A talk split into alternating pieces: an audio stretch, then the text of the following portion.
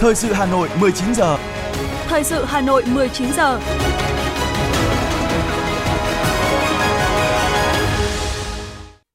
Quế Đức và Thúy Hằng xin được đồng hành cùng quý thính giả trong 30 phút của chương trình thời sự tối nay. Chương trình sẽ có những nội dung chính đáng chú ý sau đây.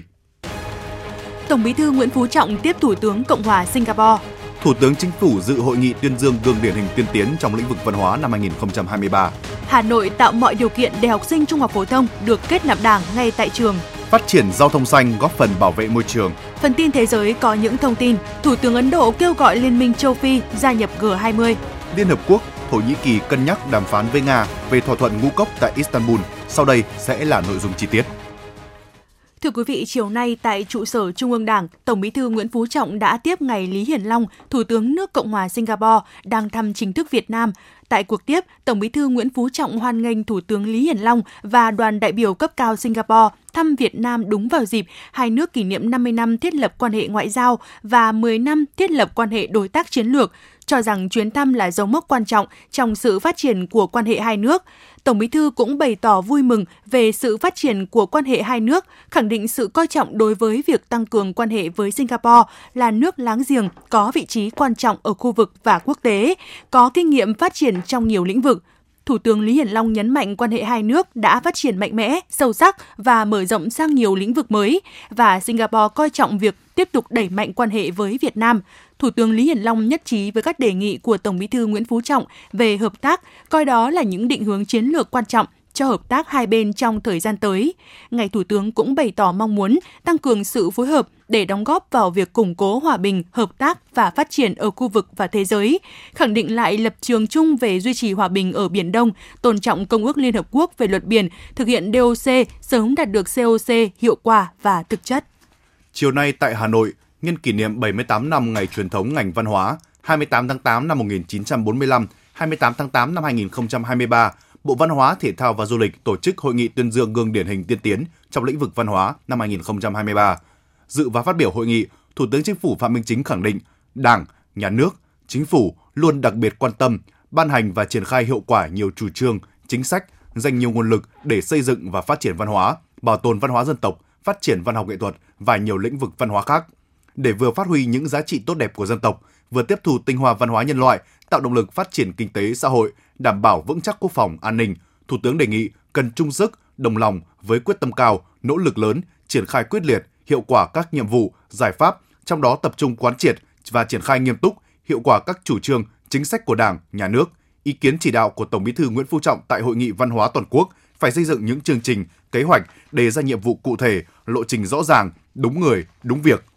Thay mặt lãnh đạo Đảng và Nhà nước, Thủ tướng trân trọng những công hiến, đóng góp của đội ngũ những người làm công tác văn hóa trên toàn quốc, nhiệt liệt chúc mừng 78 điển hình tiên tiến ngày hôm nay và ghi nhận, biểu dương những nỗ lực và đạt kết quả của ngành văn hóa trong thời gian vừa qua. Thủ tướng mong muốn và tin tưởng những đại biểu là gương điển hình tiên tiến ngày hôm nay sẽ phát huy tinh thần trách nhiệm của mình, tiếp tục là nguồn cảm hứng, là động lực, lan tỏa mạnh mẽ những câu chuyện người thực, việc thực để sau này Hội nghị này sẽ có thêm ngày càng nhiều những tấm gương tốt, nhiều cách làm hay, góp phần vào thực hiện các nhiệm vụ của ngành văn hóa nói riêng vì sự nghiệp phát triển văn hóa nói chung.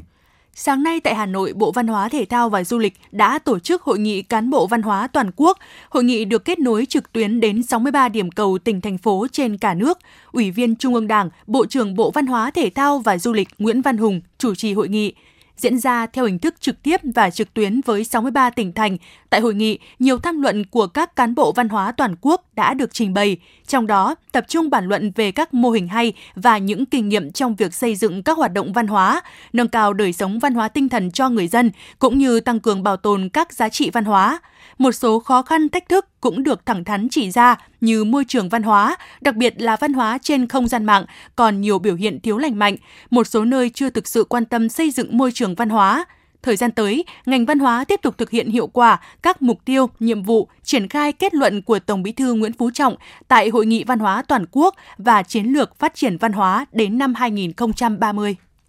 Sáng nay, tại Hội nghị đại biểu Quốc hội hoạt động chuyên trách lần thứ tư cho ý kiến về một số vấn đề lớn còn có ý kiến khác nhau về dự án luật căn cước công dân sửa đổi, nhiều đại biểu quan tâm thảo luận liên quan đến tên gọi và các thông tin thay đổi trên thẻ căn cước. Báo cáo giải trình, tiếp thu, chỉnh lý một số nội dung lớn, chủ nhiệm Ủy ban Quốc phòng và An ninh của Quốc hội Lê Tấn Tới cho hay, tên gọi của dự thảo luật hiện có hai loại ý kiến khác nhau. Loại ý kiến thứ nhất đồng ý đổi tên luật thành luật căn cước và cho rằng việc sử dụng tên gọi này phù hợp với phạm vi điều chỉnh, đối tượng áp dụng, thể hiện đúng bản chất của công tác quản lý căn cước, không tác động đến vấn đề quốc tịch cũng như địa vị pháp lý của công dân, không tác động đến các luật khác. Loại ý kiến thứ hai, đề nghị giữ tên luật như hiện nay bởi tên gọi đã sử dụng ổn định. Tên gọi luật căn cước công dân gắn với tên gọi thẻ căn cước công dân thể hiện địa vị pháp lý là công dân Việt Nam với đầy đủ quyền và nghĩa vụ công dân Việt Nam. Thường trực Ủy ban Quốc phòng An ninh nhất trí với loại ý kiến thứ nhất. Tuy nhiên, đây là nội dung còn có ý kiến khác nhau nên Thường trực Ủy ban này đề nghị các đại biểu tiếp tục cho ý kiến. Một số ý kiến đề nghị không nên sử dụng QR code, chỉ nên dùng chip điện tử trên thẻ căn cước. Giải trình các nội dung này, chủ nhiệm Ủy ban Quốc phòng và An ninh của Quốc hội Lê Tấn Tới cho hay, việc thay đổi thông tin thể hiện trên thẻ căn cước đã được đánh giá cụ thể trong quá trình xây dựng luật, tương thích với các quy định của pháp luật có liên quan.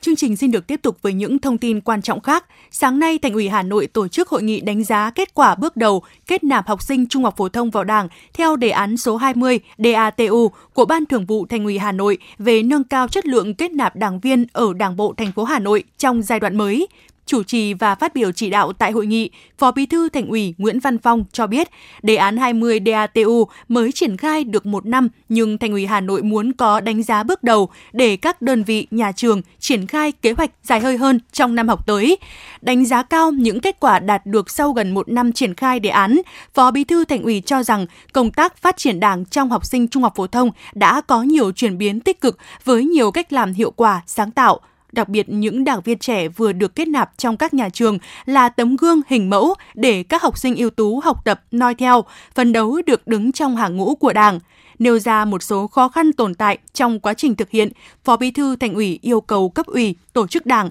nhất là người đứng đầu phải nêu cao hơn nữa tinh thần trách nhiệm, tập trung củng cố, nâng cao chất lượng tổ chức cơ sở Đảng ở các trường học, tiếp tục tuyên truyền, quán triệt về mục đích, yêu cầu, ý nghĩa và tầm quan trọng của công tác kết nạp đảng viên, đặc biệt là kết nạp đảng viên là học sinh trung học phổ thông,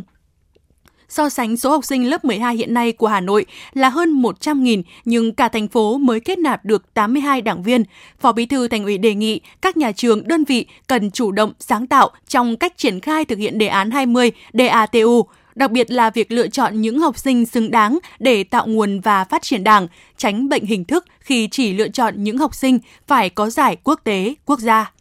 Sáng nay, Phó Chủ tịch Thường trực Ủy ban nhân dân thành phố Lê Hồng Sơn chủ trì cuộc họp Ban chỉ đạo Hội thao kỹ thuật sáng tạo tuổi trẻ ngành y tế khu vực Hà Nội lần thứ 30. Hội thao kỹ thuật sáng tạo tuổi trẻ ngành y tế khu vực Hà Nội, gọi tắt là Hội thao Liên viện, là hoạt động truyền thống do Ủy ban nhân dân thành phố tổ chức và Thành đoàn Hà Nội là bộ phận thường trực tham mưu, được tổ chức 2 năm một lần. Dự kiến, Hội thao Liên viện năm nay sẽ được tổ chức tại bệnh viện Thanh Nhàn.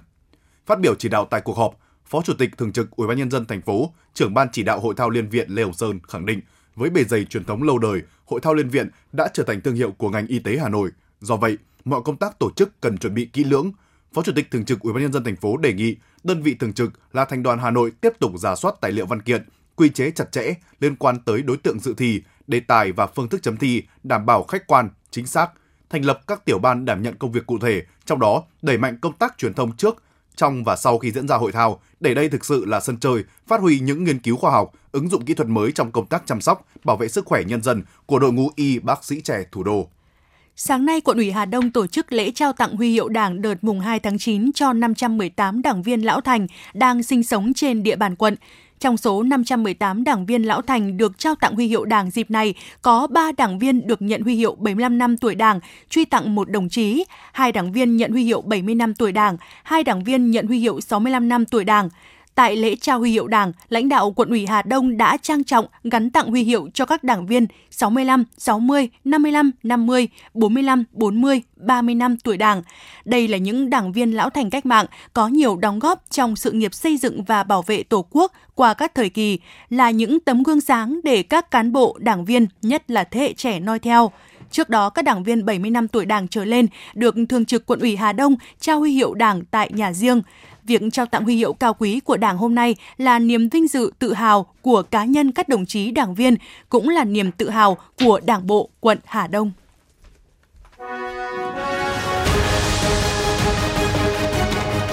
Thời sự Hà Nội, nhanh, chính xác, tương tác cao. Thời sự Hà Nội, nhanh, chính xác, tương tác cao.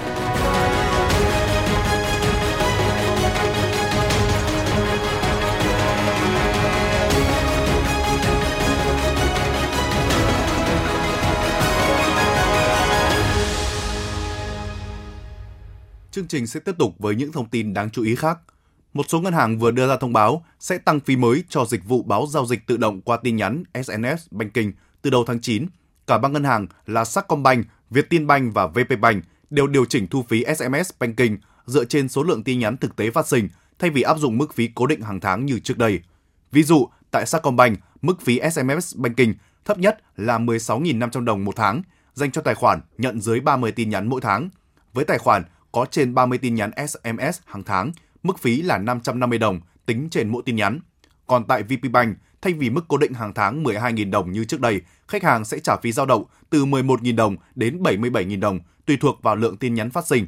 Động thái này được các ngân hàng cho biết nhằm khuyến khích khách hàng nhận thông báo giao dịch thông qua ứng dụng và điều này đã trở thành xu hướng.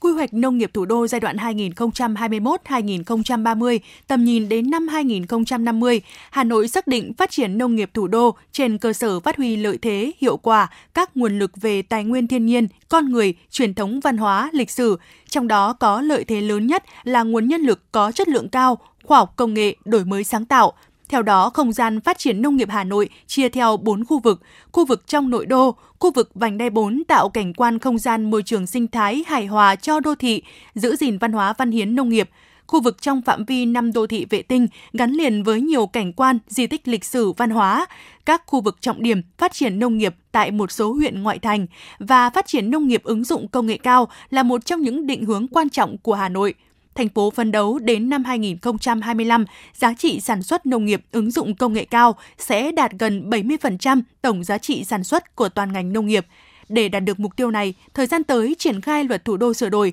là cơ hội để Hà Nội sắp xếp lại, điều chỉnh lại toàn bộ những vấn đề này, giúp cho ngành nông nghiệp phát triển có định hướng rõ nét hơn.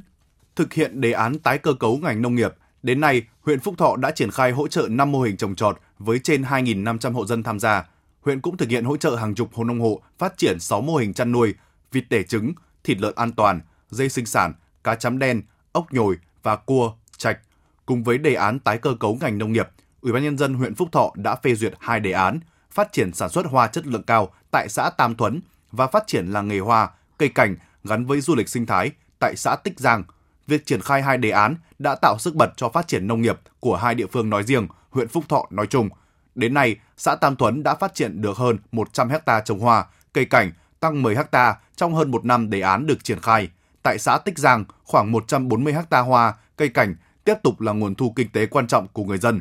Với việc đẩy mạnh tái cơ cấu, ngành nông nghiệp, huyện Phúc Thọ duy trì tăng trưởng ở tất cả các lĩnh vực. Việc áp dụng tiến bộ khoa học vào chăn nuôi, trồng trọt giúp gia tăng giá trị sản xuất nông nghiệp trên địa bàn huyện lên mức 450 triệu đồng một hecta một năm. Thu nhập của người nông dân ngày một tăng, hiện đã đạt hơn 68 triệu đồng một người một năm. Ủy ban nhân dân quận Hoàn Kiếm cho biết dịp nghỉ lễ Quốc khánh mùng 2 tháng 9 năm nay, quận sẽ kéo dài các hoạt động các không gian đi bộ trên địa bàn lên 4 ngày, qua đó tạo không gian vui chơi giải trí cho nhân dân và du khách cũng như kích cầu phát triển hoạt động thương mại, dịch vụ du lịch. Cụ thể, không gian đi bộ khu vực Hồ Hoàn Kiếm và vùng phụ cận hoạt động từ 7 giờ ngày 1 tháng 9, tức thứ 6, đến 24 giờ ngày 4 tháng 9, tức thứ hai. Các tuyến phố đi bộ khu vực phố cổ Hà Nội hoạt động từ 19 đến 24 giờ các ngày từ ngày 1 tháng 9, tức thứ sáu, đến ngày 4 tháng 9, tức thứ hai. Có nghĩa không gian đi bộ Hồ Hoàn Kiếm hoạt động trong 4 ngày, cả ngày lẫn đêm. Các tuyến phố đi bộ khu vực phố cổ Hà Nội chỉ hoạt động buổi tối. Phó Chủ tịch Ủy ban nhân dân quận Hoàn Kiếm Nguyễn Quốc Hoàn cho biết, quận yêu cầu các phòng ban đơn vị trực thuộc quận, Ủy ban nhân dân các phường, công ty cổ phần Đồng Xuân và công ty trách nhiệm hữu hạn một thành viên môi trường đô thị chi nhánh Hoàn Kiếm chủ động phối hợp thực hiện tốt nhiệm vụ được phân công, đảm bảo an ninh trật tự đô thị, trật tự an toàn giao thông, vệ sinh môi trường, mỹ quan đô thị, đảm bảo quy định về phòng chống dịch bệnh, phòng chống cháy nổ, đảm bảo an toàn cho nhân dân và du khách. Thưa quý vị và các bạn, dịch vụ thuê xe đạp điện, xe đạp công cộng đã chính thức được ra mắt tại Hà Nội với mục tiêu hình thành thói quen sử dụng các loại phương tiện giao thông xanh và nâng cao nhận thức bảo vệ môi trường cho người dân. Bên cạnh đó, dự án còn góp phần tăng khả năng ứng dụng khoa học công nghệ trong quản lý, vận hành giao thông công cộng và kết nối giao thông công cộng trên địa bàn thành phố. Chỉ với một chiếc điện thoại thông minh, người dùng có thể truy cập vào app thuê xe đạp công cộng, tiến hành thanh toán và sau đó có thể lái xe để sử dụng một cách dễ dàng. Chị Nguyễn Thùy Linh ở quận Hai Bà Trưng và bà Hoàng Minh Loan, người dân phường Hàng Đào, quận Hoàn Kiếm chia sẻ. Các việc thao tác về cài đặt hay là việc đăng ký để đi xe thì khá là thuận tiện, cũng dễ dàng. Các thao tác cũng khá là nhanh. Ồ, cái tuổi mà về hưu ấy là cũng cũng muốn có một cái xe đạp để đi. Thế nhưng mà nhà nó vì nhà nó chật nhưng bây giờ như thế này mà triển khai cái này thì rất là thích. Những chiếc xe đạp điện đã được trang bị hệ thống GPS, khung chống dỉ phanh đĩa đảm bảo an toàn cho người sử dụng. Điểm tiện dụng là khách có thể nhận xe một điểm và trả xe tại một điểm khác tùy theo hành trình của mình. Anh Nguyễn Hà Dũng, sinh sống tại quận Ba Đình, cho biết. Thì uh, mình thấy là cái này nó rất là tiềm năng, thì uh, nó có khả năng là sẽ lâu dài và mọi người sẽ sử dụng nhiều giống như ở thành phố Hồ Chí Minh. Sắp tới mình sẽ sử dụng cái phương tiện này để đi làm và đi chơi với bạn bè vào cuối tuần hoặc là trong ngày. Đại diện công ty cổ phần tập đoàn Trí Nam cho biết, trong giai đoạn đầu có 1.000 chiếc xe đạp, trong đó có 500 xe đạp điện trợ lực được bố trí tại 79 điểm trạm. Các trạm xe được bố trí gắn kết với các điểm dừng xe buýt, công viên, các điểm du lịch, bảo đảm cho người dân có thể đi bộ để tiếp cận dịch vụ thuận lợi. Để sử dụng dịch vụ, khách hàng cài đặt app, ứng dụng trên điện thoại và nạp 10.000 đồng để thuê một chiếc xe đạp trợ lực điện trong 30 phút. Đối với xe đạp cơ là 5.000 đồng. Nếu chạy qua số tiền đã nạp, người thuê có thể nạp bù ở lần tiếp theo. Các trạm không có người trông coi, người thuê có thể trả xe ở bất kỳ trạm nào. Chúng tôi triển khai là nó mang tính chất diện rộng, triển khai tại 6 quận và số lượng trạm lên đến 79 điểm. Và số lượng xe cũng rất là lớn trong tương lai sẽ bổ sung tiếp. Thì ờ, tôi kỳ vọng rằng là nó sẽ mang tính chất kết nối mở rộng và người dân sẽ tiếp cận uh, sử dụng được nhiều hơn các cái loại ờ, phương tiện mà chúng ta khi chúng ta triển khai ở trong phạm vi hẹp. Ông Đào Việt Long, Phó Giám đốc Sở Giao thông Vận tải Hà Nội cho biết, dịch vụ cho thuê xe đạp giúp người dân có thêm lựa chọn phương tiện công cộng, thay đổi thói quen đi lại để góp phần bảo vệ môi trường. Ngoài xe đạp, Hà Nội đã triển khai xe buýt điện, taxi điện, xe máy điện. Thành phố đặt mục tiêu có 30 đến 50% phương tiện công cộng. Trong thời gian thí điểm 12 tháng, Ủy ban nhân dân thành phố Hà Nội đề nghị công ty cổ phần tập đoàn Chí Nam theo dõi, tiếp thu phản hồi của người dân, du khách nhằm hoàn thiện và nâng cao chất lượng dịch vụ. Thành phố Hà Nội cũng giao Sở Giao thông Vận tải có trách nhiệm thường xuyên theo dõi tình hình thực hiện. Sau 12 tháng thí điểm, có báo cáo đánh giá về chất lượng, hiệu quả thí điểm mô hình dịch vụ xe đạp công cộng, tham mưu đề xuất Ủy ban nhân dân thành phố xem xét quyết định việc triển khai trong thời gian tiếp theo theo đúng quy định. À, đây cũng là một cái kết nối các phương thức vận tải trên địa bàn thành phố để cho người dân uh, lựa chọn. Uh, trong thời gian tới thì chúng tôi cũng sẽ mong muốn là người dân tiếp tục ủng hộ để uh, bỏ loại bỏ phương tiện uh, giao thông cá nhân và sử dụng phương tiện giao thông công cộng trên địa bàn thành phố. Tại các nước tiên tiến trên thế giới, mô hình xe đạp công cộng đã áp dụng rất thành công và hiệu quả. Trong thời gian tới, dự án được kỳ vọng sẽ góp phần từng bước thay đổi thói quen đi lại của người dân, bước đầu hình thành mạng lưới phụ trợ giúp kết nối người dân đến trạm xe buýt thuận tiện thay vì hình thức đi bộ như truyền thống hiện nay. Đây cũng là một giải pháp giúp giảm ô nhiễm môi trường do khói bụi thải ra từ các phương tiện cá nhân, phát huy thế mạnh của hệ thống giao thông công cộng thủ đô, góp phần không nhỏ trong việc thực hiện mục tiêu net zero phát thải dòng bằng không vào năm 2050 của Việt Nam.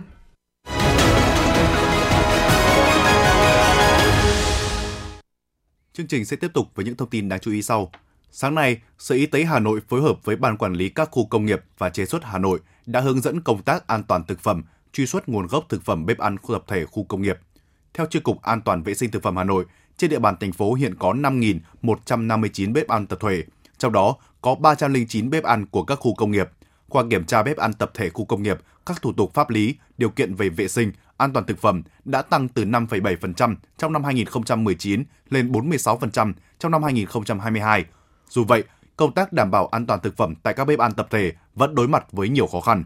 Theo ghi nhận, từ năm 2010 đến năm 2022, trên địa bàn Hà Nội xảy ra 27 vụ ngộ độc thực phẩm với 640 người mắc nhưng không có tử vong, trong đó có 17 vụ ngộ độc tại bếp ăn tập thể, chiếm tỷ lệ 63%, có 9 vụ xảy ra tại bếp ăn tập thể khu công nghiệp và chế xuất, cụm công nghiệp mà nguyên nhân chủ yếu là do vi sinh vật. Do đó, tại hội nghị này, các chuyên gia y tế mong muốn lãnh đạo các doanh nghiệp cán bộ phụ trách an toàn thực phẩm, người quản lý, người tham gia chế biến thực phẩm tại các bếp ăn tập thể nắm bắt được những tồn tại nêu trên để củng cố lại, xem mặt nào đơn vị mình còn thiếu sót thì phải khắc phục càng sớm càng tốt. Trước tình hình dịch sốt xuất huyết đang bùng phát trên diện rộng, Hội Liên hiệp Phụ nữ quận Tây Hồ đã tổ chức hội thảo truyền thông phòng chống sốt xuất huyết tới các hội viên, Sốt xuất huyết là dịch bệnh hiện chưa có thuốc đặc trị, hàng năm có hàng nghìn người mắc phải, làm giảm sức khỏe, tổn thất về kinh tế, thậm chí không ít người mắc phải đã dẫn tới tử vong. Cùng với việc tổ chức hội thảo truyền thông nhận biết dấu hiệu, triệu chứng và cách phòng ngừa, xử trí với bệnh sốt xuất huyết, Hội Liên hiệp Phụ nữ quận Tây Hồ đã ra quân lấp hố nước động và loại bỏ các vật dụng phế thải chứa nước động, sử dụng các biện pháp diệt mũi hữu hiệu để phòng bệnh, không để có bọ gậy, lăng quăng sinh sôi phát triển. Bởi công tác phòng bệnh hữu hiệu nhất, đơn giản và ít tốn kém nhất vẫn là diệt mũi, không để dịch lây lan trong cộng đồng.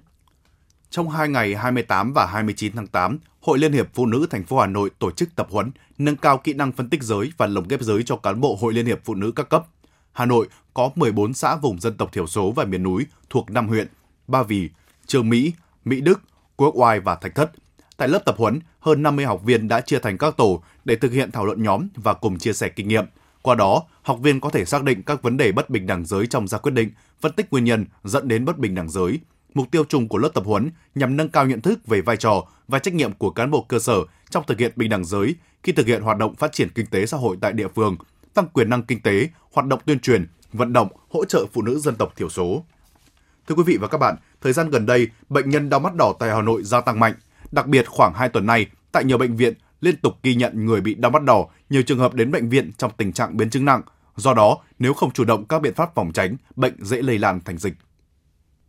Trung bình mỗi ngày có tới 40 trường hợp bị viêm kết mạc cấp, còn gọi là đau mắt đỏ, đến khám tại Bệnh viện Nhi Trung ương. Đa số là trẻ nhỏ dưới 5 tuổi ở Hà Nội. Tình hình này đã diễn ra trong vòng 2 tuần nay và chưa có xu hướng giảm. Thậm chí có hơn 10% gặp biến chứng nặng. Chị Nguyễn Thu Minh, mẹ của bệnh nhi, và bác sĩ Lưu Thị Quỳnh Anh, Phó trưởng khoa mắt Bệnh viện Nhi Trung ương cho biết. Lúc đầu là bé cũng bị ờ, một tí, thì hôm thứ hai là có tiết bơi, thì bơi xong về thì thấy bị nặng hơn. Bình thường thì mình cứ mua nước muối về mình nhỏ, nhưng mà càng nhỏ thì lại càng thấy đỏ hơn. Do một số cái chủng virus có những biểu hiện như là viêm kết mạc cấp có giả mạc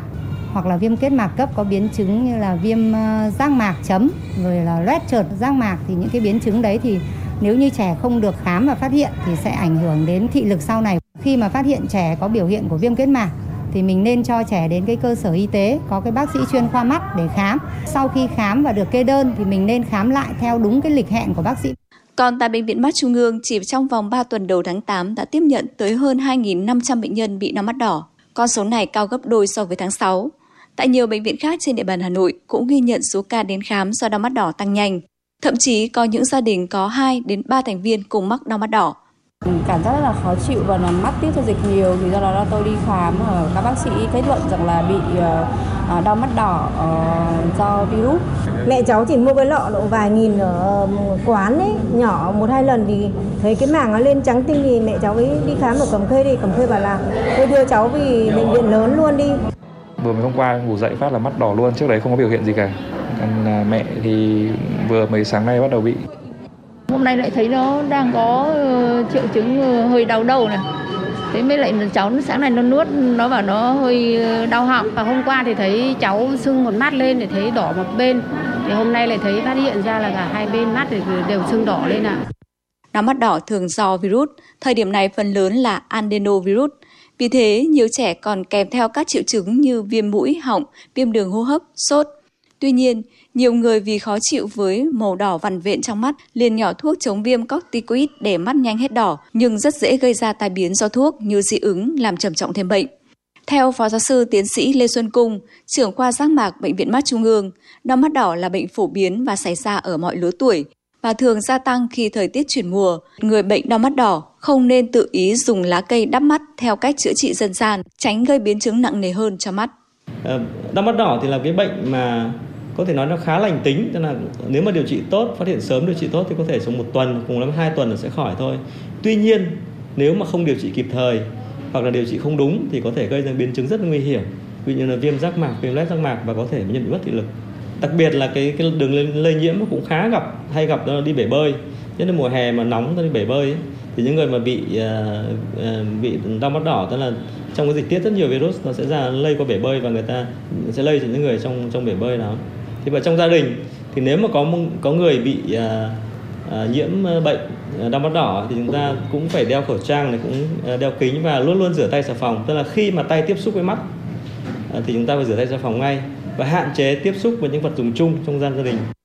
để chủ động phòng chống bệnh đau mắt đỏ, người dân nên thường xuyên rửa tay bằng xà phòng, sử dụng nước sạch, không nên đưa tay dụi mắt, mũi miệng, không dùng chung vật dụng cá nhân như lọ thuốc nhỏ mắt, khăn mặt, kính mắt, khẩu trang. Vệ sinh mắt mũi họng hàng ngày bằng nước muối sinh lý, các thuốc nhỏ mắt, nhỏ mũi thông thường, sử dụng xà phòng và các chất sát khuẩn thông thường để sát trùng các đồ vật, vật dụng của người bệnh, hạn chế tiếp xúc với người bệnh hoặc nghi bệnh đau mắt đỏ. Khi bị đau mắt đỏ, người bệnh cần nghỉ học, nghỉ làm việc để tránh lây nhiễm cho những người xung quanh và lây lan ra cộng đồng. Chủ động đến khám tại các cơ sở y tế để được tư vấn và điều trị kịp thời, không tự ý điều trị khi chưa có hướng dẫn của cán bộ y tế để tránh gây ra những biến chứng đáng tiếc.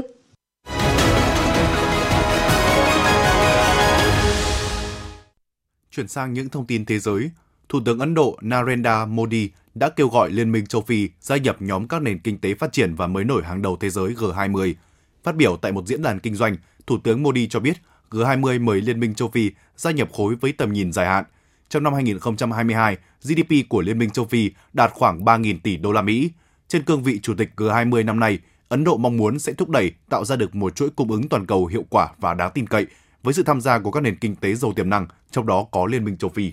Một nguồn tin liên quan tới tiến trình đàm phán về thỏa thuận ngũ cốc cho biết Liên Hợp Quốc và Thổ Nhĩ Kỳ đang thăm dò cơ hội tổ chức các cuộc đàm phán về vấn đề này với phái đoàn Nga tại thành phố Istanbul. Nguồn tin cho rằng cuộc gặp sắp tới giữa Tổng thống Nga Vladimir Putin và người đồng cấp Thổ Nhĩ Kỳ Recep Tayyip Erdogan sẽ quyết định phần lớn tương lai của thỏa thuận ngũ cốc và tiến trình này sẽ được Liên Hợp Quốc giám sát. Ngoại trưởng Belarus Sergei Alenik cho biết nước này đã đề xuất tổ chức hội nghị thượng đỉnh chung giữa nhóm BRICS, Liên minh Kinh tế Á-Âu và Tổ chức Hợp tác Thượng Hải. Ngoại trưởng Alenik nhấn mạnh, Liên minh Kinh tế Á-Âu và Tổ chức Hợp tác Thượng Hải và BRICS về cơ bản là các liên minh của các quốc gia cùng chí hướng đang thực hiện đường lối phát triển thống nhất và việc kết hợp các liên minh này có thể đẩy nhanh quá trình xây dựng một thế giới đa cực, công bằng và đa đại diện.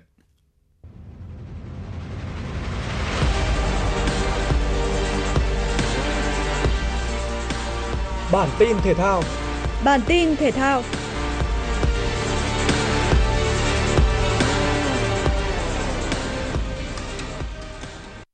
Tại mùa giải V-League 2023, khép lại với các trận thuộc nhóm cạnh tranh chức vô địch diễn ra cùng giờ. Trên sân vận động hàng đẫy, câu lạc bộ Công an Hà Nội tiếp đón Đông Á Thanh Hóa trong sự cổ vũ nồng nhiệt của khán giả nhà trên khắp các khán đài. Công an Hà Nội và Đông Á Thanh Hóa tạo ra một thế trận đôi công hấp dẫn ngay sau tiếng còi khai cuộc. Sau nhiều lần bỏ lỡ cơ hội, đội bóng thủ đô cũng có được bàn thắng vươn lên dẫn trước ở cuối hiệp 1. Quang Hải là người có đường tạt bóng thuận lợi để ngoại binh Gustavo bật cao đánh đầu hiểm hóc mở tỷ số trận đấu. Tuy nhiên, bất ngờ ở ngay đầu hiệp 2, Bruno tạo một siêu phẩm với cú sút xa từ ngoài vòng cấm hạ gục thủ thành Philip Nguyễn. Qua đó, giúp Thanh Hóa lấy lại thế cân bằng. Quãng thời gian sau đó, trận đấu trở nên hấp dẫn hơn khi sóng gió liên tục được tạo ra ở khung thành của cả đôi bên. Nhưng khâu chuyển hóa thành bàn thắng của các chân sút vẫn không thành công. Hòa 1-1 sau 90 phút thi đấu, đủ để Công an Hà Nội lên ngôi vô địch V-League 2023. Ở nội dung 4 x 400 m nữ giải điền kinh vô địch thế giới 2023 diễn ra tại Budapest, Hà Lan bùng nổ ở giai đoạn nước rút để giành huy chương vàng. Từ vị trí thứ 3 trong 20 m cuối, Femkebo của Hà Lan vượt mặt Williams của Jamaica và Yegin của Anh để cán đích đầu tiên với 3 phút 20 giây 72. Xếp sau Jamaica với 3 phút 20 giây 88, còn Anh giành huy chương đồng với 3 phút 21 giây 4. Theo Trung tâm Dự báo Khí tượng Thủy văn Quốc gia, dự báo thời tiết đêm 28 ngày 29 tháng 8 năm 2023, khu vực trung tâm thành phố Hà Nội mây thay đổi, đêm không mưa, ngày nắng, gió đông bắc cấp 2, nhiệt độ cao nhất từ 31 đến 33 độ, nhiệt độ thấp nhất từ 25 đến 27 độ. Quý vị và các bạn vừa nghe chương trình thời sự của Đài Phát thanh và Truyền hình Hà Nội. Chỉ đạo nội dung Nguyễn Kim Khiêm, chỉ đạo sản xuất Nguyễn Tiến Dũng, tổ chức sản xuất Trà My. Chương trình do biên tập viên Minh Thơm, phát thanh viên Quế Đức, Thúy Hằng cùng kỹ thuật viên Quang Ngọc thực hiện. Hẹn gặp lại quý vị trong chương trình thời sự lúc 6 giờ sáng ngày mai. Thân ái, chào tạm biệt.